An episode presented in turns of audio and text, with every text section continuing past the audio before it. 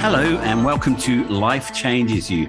I hope you've had a really good week. My name's Daniel, and uh, we've had lots of great interviews in the last couple of weeks. Uh, but for today, I have Sue Roff, and she is the Executive Director from Arts Project Australia. And I'm going to let Sue speak, and then we'll work. Out, we'll, we'll get her to tell us what Arts Project Australia is. So, hello, Sue. How are you?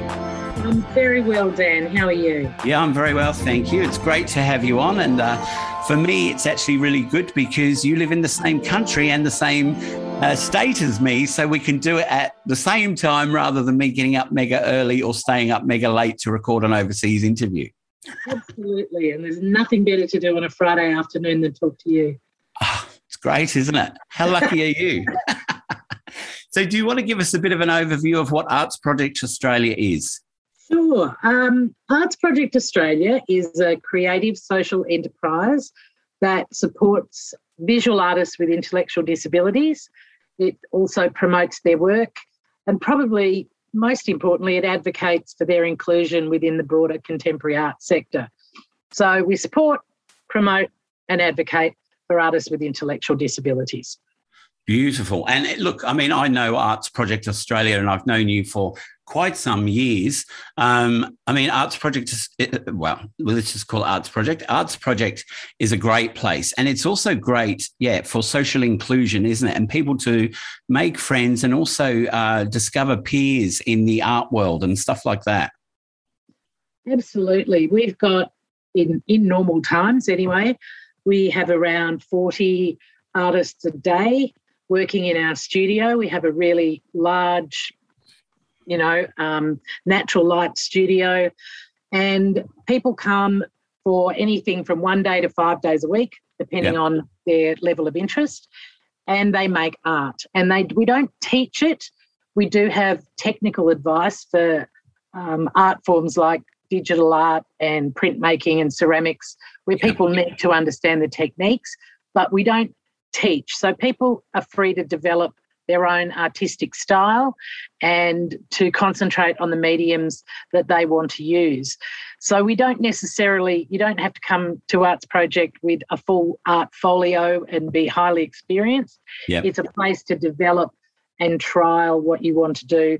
And further down the track, there's great um, opportunities to um, build a career in in as being a visual artist, sell your work, exhibit your work, etc. Yep. Look, I've seen some of your stuff recently. I think it was. Um, an artist called Bronwyn had created a lady and a chair, was it? And maybe a pet dog um, like a lounge sort of setting. Is that right? Well, that was actually a combination of artists. Right. Um, that was a, a, show we had recently at our Collingwood Yards Gallery called Material World. Right. And that comes out of the program we call um, Extended Practice. And I never knew what that meant. I kept having to ask, what, what does extended practice mean?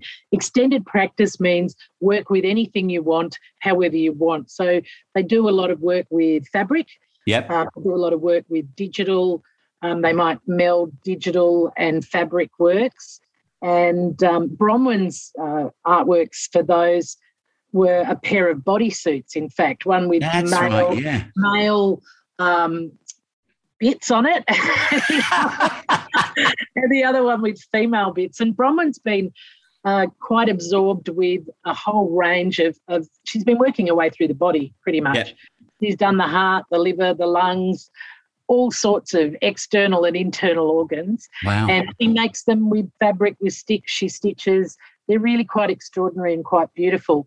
But we had two dancers wearing the bodysuits, which was quite dangerous because they couldn't see at all because the the eyes were part of the bodysuit that yeah. covered up the real eyes.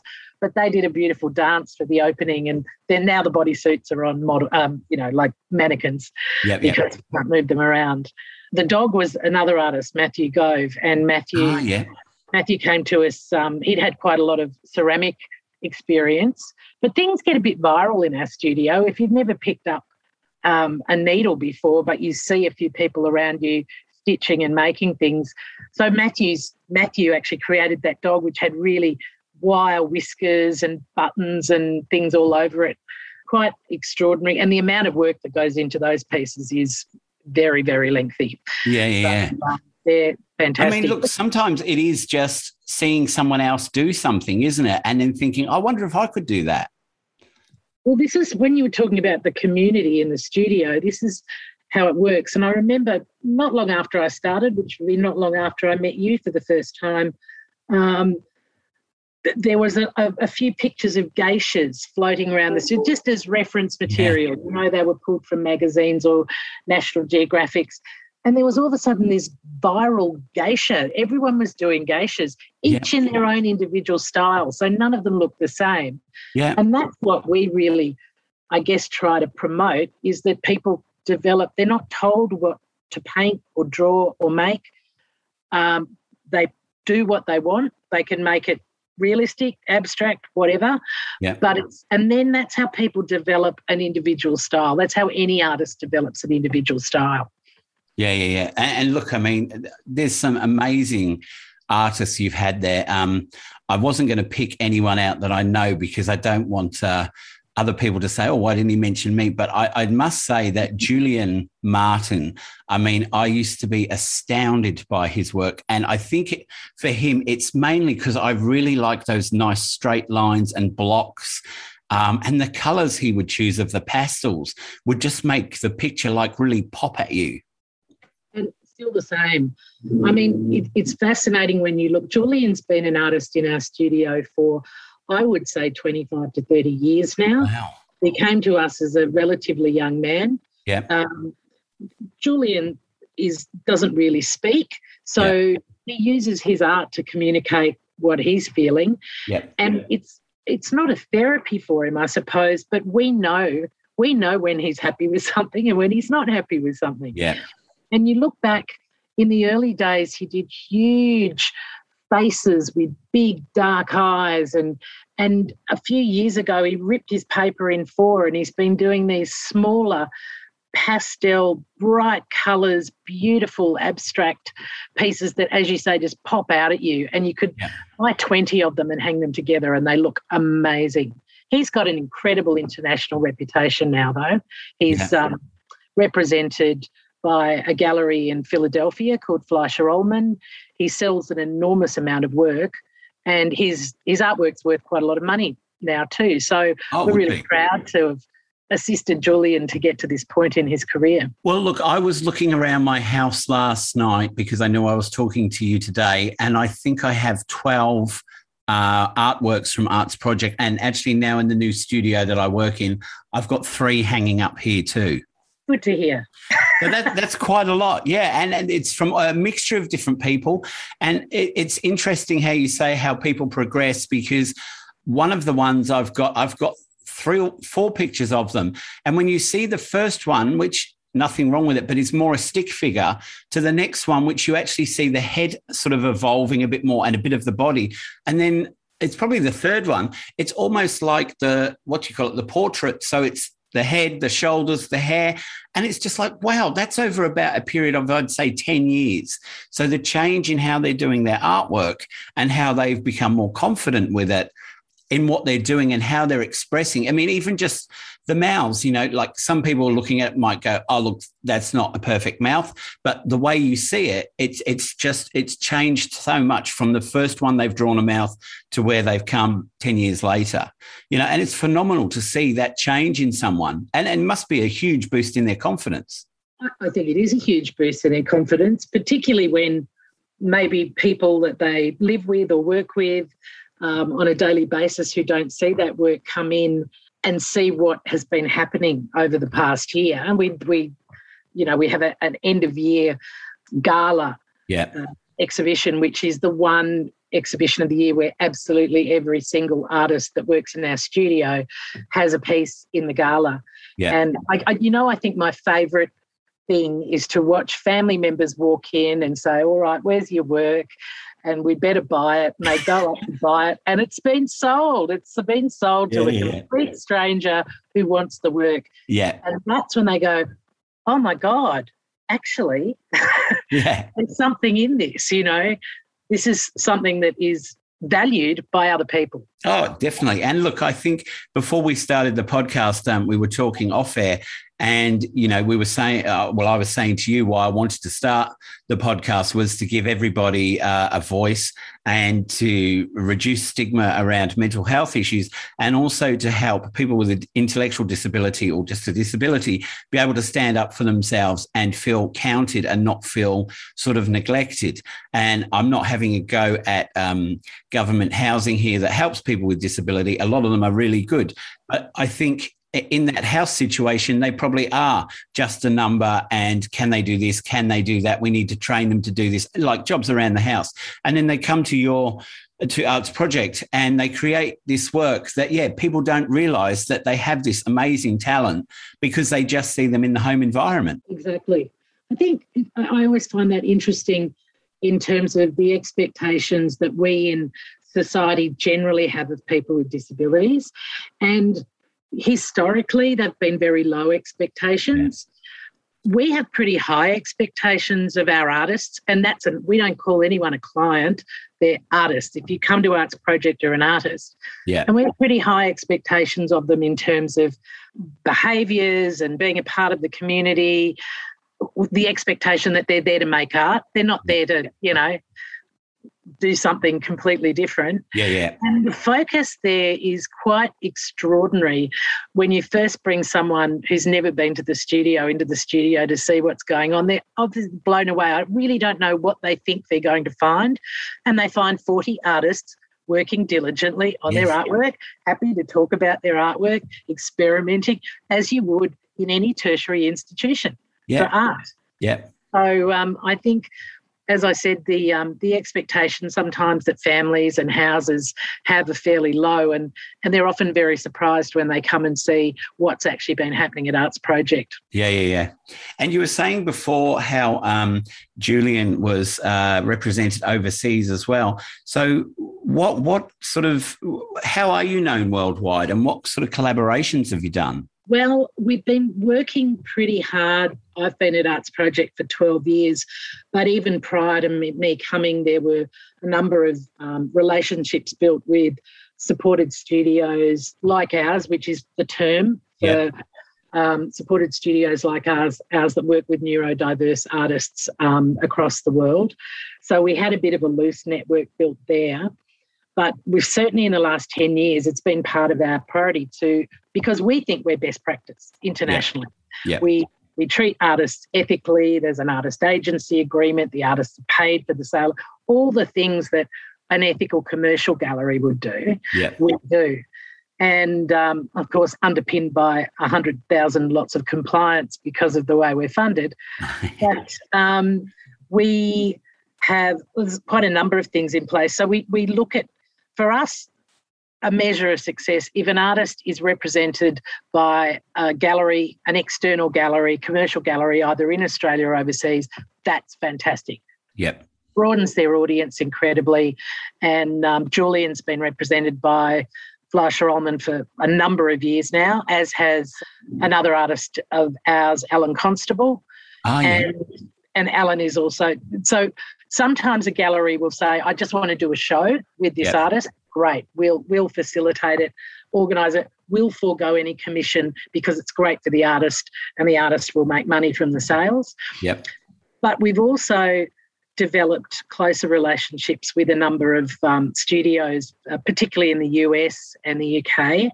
Yep. And we just had an international art auction run by our local um, auctioneer house, Leonard Joel, but it's an online global auction and it's featuring works from supported studios from the UK, from America, from Canada, and Korea, and as, as well as Australia. Wow. So we see it as part of our as, as being a leader in this um, space that we it's our job to bring studios together to learn from each other. Yep. We all do the same thing, but we all do it in different ways. And that's actually really good as well, isn't it? To have that sort of network that you can reach out to and speak to those other people, see what they're doing. And I guess it helps everybody to create a better a, a, better studio for for you, for them, because you can work through different ideas of what's going on in different places around the world. Well, look, I think you know a good idea should be used again and again and again. I'm yeah. we're not precious about the way we do things. We're happy to share our practice and our philosophies with anyone. And, you know, that's that's where it becomes a really positive thing. We've we've actually held we were going to last year but you know covid happened yeah. but we've already held a supported studios forum at arts project for australian supported studios because we all work in relative isolation yeah. And some are, we're probably one of the biggest, but um, there are a lot of really small ones that are doing fantastic work. And they need help just to understand how to go the next step, how to how to yeah. broaden their profile and their reach. So we held a forum at um, Arts Project in 2019 and had about 70 people from studios around Australia come, and we made it free. Just come along. Yeah. But we put on a whole lot of speakers, and everyone was sharing their practice, and artists talked about their work, and that's just so cool. Oh, that's fantastic. I mean, because the learning then for everybody is immense, isn't it? Because just so many new ideas come in that maybe you hadn't thought of, or you're sharing ideas with them and it's helping them get a foot up, as you say, and, and be able to be more creative and stand out a bit more. Totally. And I think the interesting thing is the histories of all these organisations are all are all a bit different, but ultimately they were started they grew out of a local community. They grew out of a passion that someone had in the local community. And, and with Arts Project, it was a lady called Myra Hilgendorf who had a, she had a daughter with a profound intellectual disability. Um, but Myra was an artist and she used to make work with her daughter Joanna and thought, this is fantastic art. This needs to be showcased. It needs to yeah. be out there. So she gathered a group of like minded people around her and kickstarted Arts Project in 1974. Wow. Yeah. So we're coming up for our 50th anniversary in 2024, which is wow. Cool. Oh my yeah. God, I didn't realize it had been around that long. Yeah. Well, the first 10 years were just about exhibiting art by people with disabilities in a dignified and respectful way. Yeah. So, framing them properly, mounting them properly, putting them in a gallery instead of the supermarket wall. Yeah. And then that was the time when there were institutions and they were just starting to break up and they decided that really let's start our own studio where we can make sure people are given good quality materials. Yeah. and, and, given the freedom to explore the way they wanted to um, to make art. And that's pretty much we started with i don't know a little two hours a week with six artists and here we are. We represent over 160 artists now and we operate six days a week uh, look, it's brilliant. And, you know, you're saying since you, you've been going since 1974. Yeah. I mean, I, I can just see that the confidence and self esteem in the people with an intellectual disability and not just in your studio but from what happens in your studio to then going out into the real world and even just simple things that we take for granted like doing our shopping or uh, going to post a letter you know they've got that more confidence because they realize they're good at something and they are they should be proud you know, I think we've come a long way in acceptance with people with disability that there shouldn't be any differences. But I still think we have some parts of the community who uh, I don't really want to put it into words, but I think we, we've still got a long way in teaching the community how to treat people with a disability and not fear them and not feel that they are not able to say what they need to say. I totally agree. And I think there's, you know, there's a historical factor there because there were many years where people with disabilities were hidden away and, yeah. and, and kept away from. But I think most of us today know someone with a disability. You yeah. know, we work with them, we we live with them, we live next. You know, it's it's not an unusual thing now. Yeah. So I think for particularly I, I, find the younger people that come in to volunteer and work in our studio are so open-minded and and receptive and inclusive. Yeah. sometimes people of a certain age who have a bit of trouble changing their behaviours. yeah, yeah, yeah, and look, that that's sort of where I was going, but you summed it up a lot more succinctly than what I did. I think um, older generations are still sort of a bit stuck in that. Um, that time period and also to do with uh, sexuality and stuff like that. And I think as younger people are coming up, we are more a lot more inclusive in the schools, which is great because those things then don't become something that carry on into later life. Well, exactly. Actually, I, I do have a bit of a funny story. One of the artists who I've been talking about who had a fascination with body parts um, had made a, a, fairly outstanding vagina um, in in in soft and fur and all that sort of thing. And it was outstanding. It sold like the clappers. It was, you know, just super brilliant. And we thought it was so good that we included an image of it in our annual report. We include our annual reports full of lots of art. Yeah. And I had only one, but I had one person contact me and say that they thought it was terribly inappropriate. And I said, and did how did I, you know, how did I feel it was appropriate to put something like that in our annual report? And I said, it's a piece of art. It's very well done. Yeah. And we don't censor the art. Uh, you know, we no. don't say you can't do that. Yeah, yeah, yeah. He said, you know, but it's well known that people with intellectual disabilities have problems with sexuality. I said, yes, but they still have sexuality. Yes. And there's nothing that we're going to do to prevent them expressing that. And it was, you know, it was quite an interesting conversation.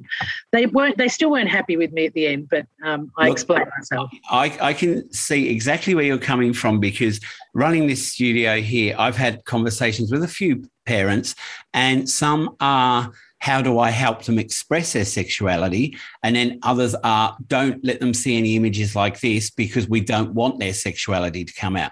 And I say to them, look, it's not about me controlling how they see their sexuality. If you want me to help you with some ideas of where they can go, what they can do, who you can talk to, happy to do that. But I'm not here to suppress someone's urges you know not not urges that's not good.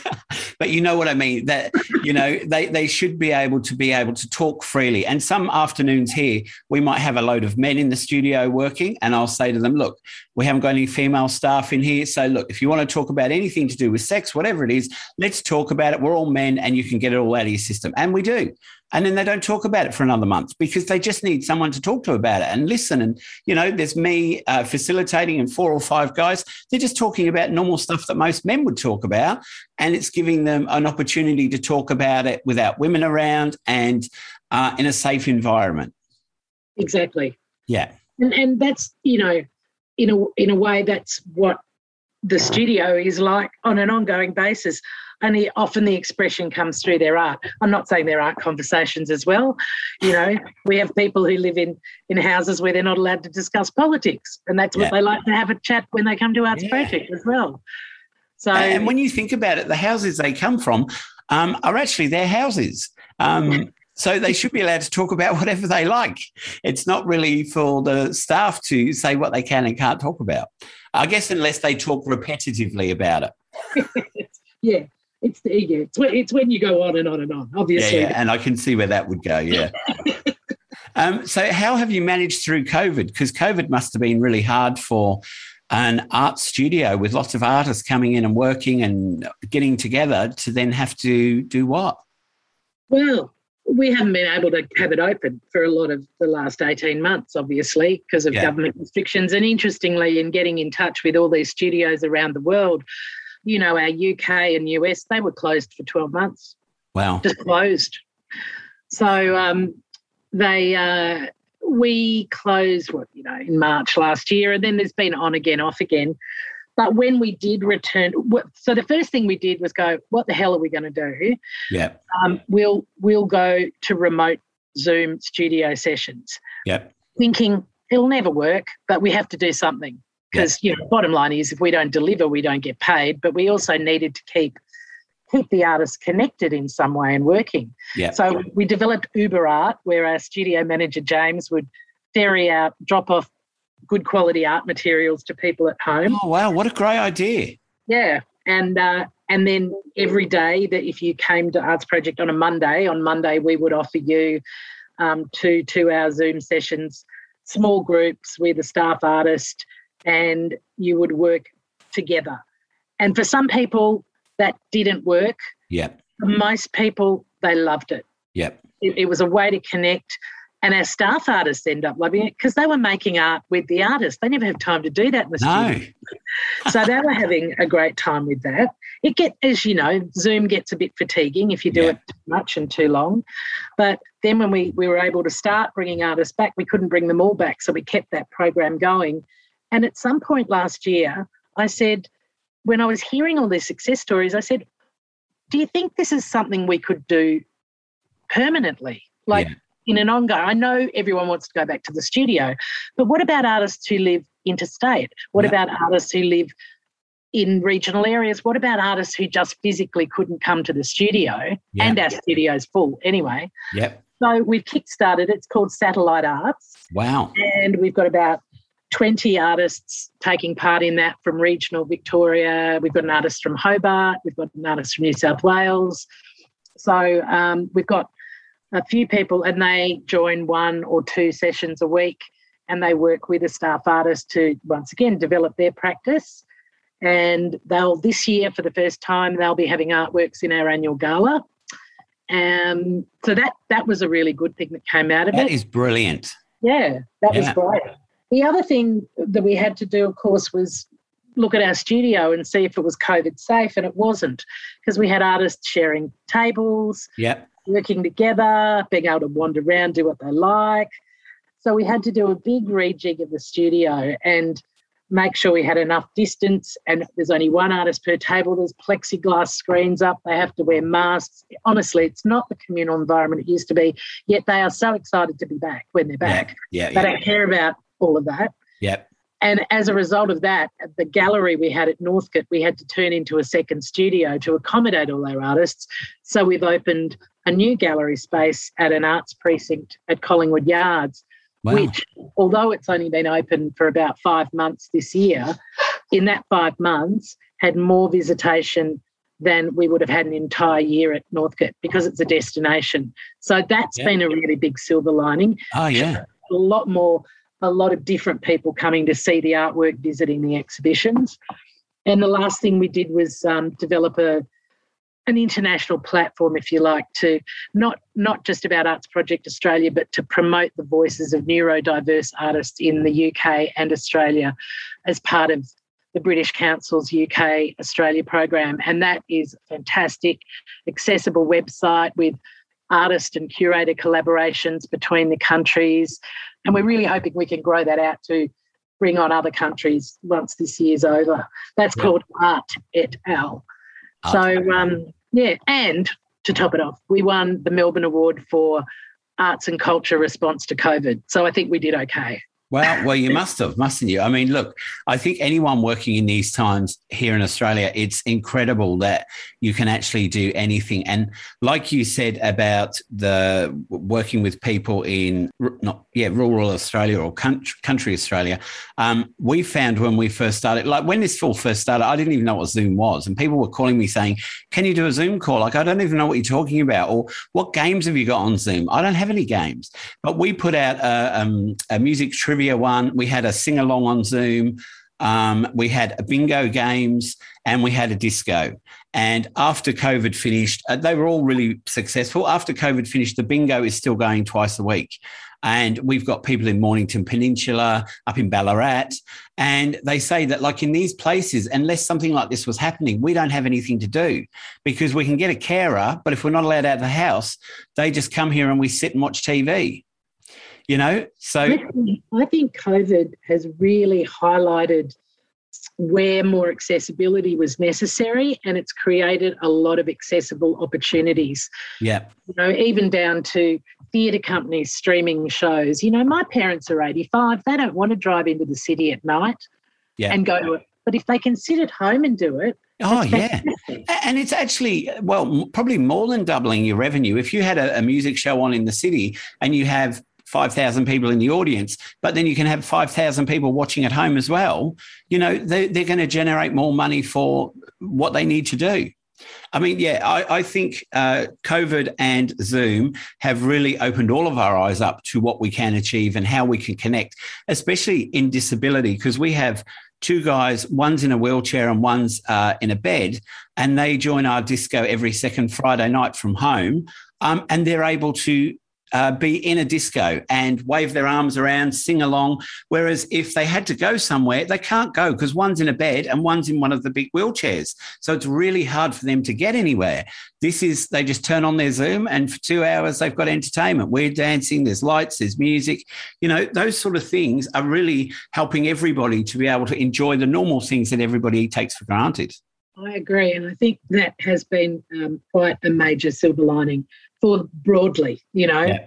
coming out of, of, not coming out, we're still in it really, but I, I hope that people hang on to that because I, I, know that a lot of organisations pivoted, if you like, to being online. Yeah. But they the minute they didn't have to be, boom, it was off. Whereas we already know we've we've already found um, people that want to connect that yeah. way and need to connect that way if yeah. they're going to do something meaningful with their art. So I think it's a brilliant, brilliant. And, and look, especially people, as we say, in the country who have limited services where they are for them to log on two, three hours a week and at least have some sort of thing that they can be part of and make friends. Like we've got a, a, woman of 61 in Geelong. She hasn't been allowed to leave her, well, I think she can now, but she couldn't leave the old people's home because of COVID. She started joining the bingo and the sing along, and she's made all these friends online. And that wasn't something we thought about. We just thought, let's provide a service where people can come and play a bingo game, but they all, we now have to open five minutes earlier so they can all have a quick chat to each other before the game starts. You you know, who would have thought that would have happened for people that are so far yeah. away from each other? It's amazing. I think, I think you were you were saying, Dan, that we we had a, a party this week. It, the artists are not doing sessions this week. It's the break, but we had a um, a Zoom beach party where you had to bring your you know wear your togs and your, your hat and your sunglasses, and really it's sixty people on a Zoom call with music playing, and it's just an hour of people going, "Oh, I haven't seen you for ages, and I haven't done this, and I haven't." mayhem but everyone going oh this is this is something i belong to this is something really fantastic definitely yeah, look, last year for Halloween, we because we were doing the uh, weekly disco, and we had about ten to twelve people joining us each week. But we said, all right, on on because it was Halloween, I think on the Saturday. So we said we're going to do a three-hour spectacular. There was myself, my business partner, and my nephew all in the studio. We all dressed up. We had lights, we had um, spiders and that hanging around us. And we said, dress up if you want to. Well, out of the 28 people, everybody dressed up. They all hired costumes, made costumes. And it was so good to see everyone. And we intended to give out like, I think five or 10 prizes for best dressed. But then when we saw that everybody was dressed, we were like, look, we're going to give you all a $10 voucher. because we couldn't not give it to people because everybody looked so great. Yeah, they when they make an effort, it's really good. It's brilliant. So, if people are listening around the world and they want to help with Arts Project, what can they do? I guess they can donate to you. You can buy artwork. We've got oh, definitely, yeah, sixty artists um, represented on our website. You can go. Our website's www.artsproject.org.au and you can join you can sign up for our newsletter and we that'll let you know what's happening. We do a lot of online exhibitions as well now. And auctions. And auctions. Or yes you can make a donation or you can just support our work anyway. I mean we we love to um, wherever you are in the world we've got friends everywhere and we love to keep people in touch with what we're doing. And then you can also make connections with studios like us in your actual country or area yeah. Brilliant. Look, I mean, that's why I wanted to talk to you because I think uh, it's really good to make people aware of what things are going on around the world, how people with disability are being able to fulfill what they need to do, confidence, self esteem, feel good about themselves, be advocated for or helped advocate, um, be able to try things like you're doing, do artwork it doesn't necessarily mean you're going to be this huge artist, but you're going to feel so much better in what you're doing and you're going to have a direction that, you know, you probably didn't even realize you had. No, and that that's absolutely it. We have people that have been coming one day a week for 20 years and they're never going to be the best selling artist in the world, but they love it and they get a lot out of it. Yeah. But then we also have people who start that way and really find that they have got something magical and that they can be a tremendous success in that way. But any artist will feel like a success at Arts Project because they're all valued they're, and they're all valued as and artists. That's, yeah, that's important. That was the word I was looking for before to feel valued and part of a community, a culture. There's nothing like it where you can go, you feel comfortable, you know you can be, you're accepted by everyone there. Uh, I mean, that just helps you grow so much, doesn't it? Absolutely absolutely. And it's really fantastic for me um, particularly so artists that were new 12 years ago, to see where they've got to now. So I now understand those that have been with us for 20 or 30 years, what an important role we've played in their lives and well-being as I was saying to you about those different paintings I had on my wall from the same person, to see the change in how their art has progressed and how they look at things. And, you know, I mean, I even remember this guy, Tim, that you know, I know, um, he started doing, I think it was photography. And I was thinking, ah, you know, he hasn't got great eyesight. What's he going to do? Two of the pictures, one was a, a photograph uh, in a lift doorway, but from such an angle it was it blew my mind. And it would be something that if i saw in a gallery i would look at and go wow that's amazing. And tim did it. And i was like wow you have got such a unique look at what's around you. Whereas you know i would look at it and go oh i need to get that door framed perfectly you know? Whereas he had it on a bit of an angle and a bit this way and it was brilliant you know? What they capture is things that we don't even look at. Well we all see things different ways and I always find it interesting that you know some of our best artists um, have really you know strong vision impairment, so they see things differently and they represent them differently, and it's yeah. fantastic the way they're represented. Yeah. All right. Look, Sue, it's been brilliant talking to you. Thank you so much for coming on. Uh, do you want to give me your website again? www.arts project.org.au. Thank you so much. It's been a pleasure talking to you. And uh, it's the first time I've seen you since COVID started, and uh, again on Zoom. but at the same time of day. So that's okay. That's brilliant. I love it that it's the same time of day. Thank you so much. Goodbye. Thank you. Well, that was another episode of Life Changes You. If you want to contact us, we're available on Facebook, Twitter, and Instagram. And we also have a website, lifechangesyou.com.au. So until next time, take care of each other and thanks for listening.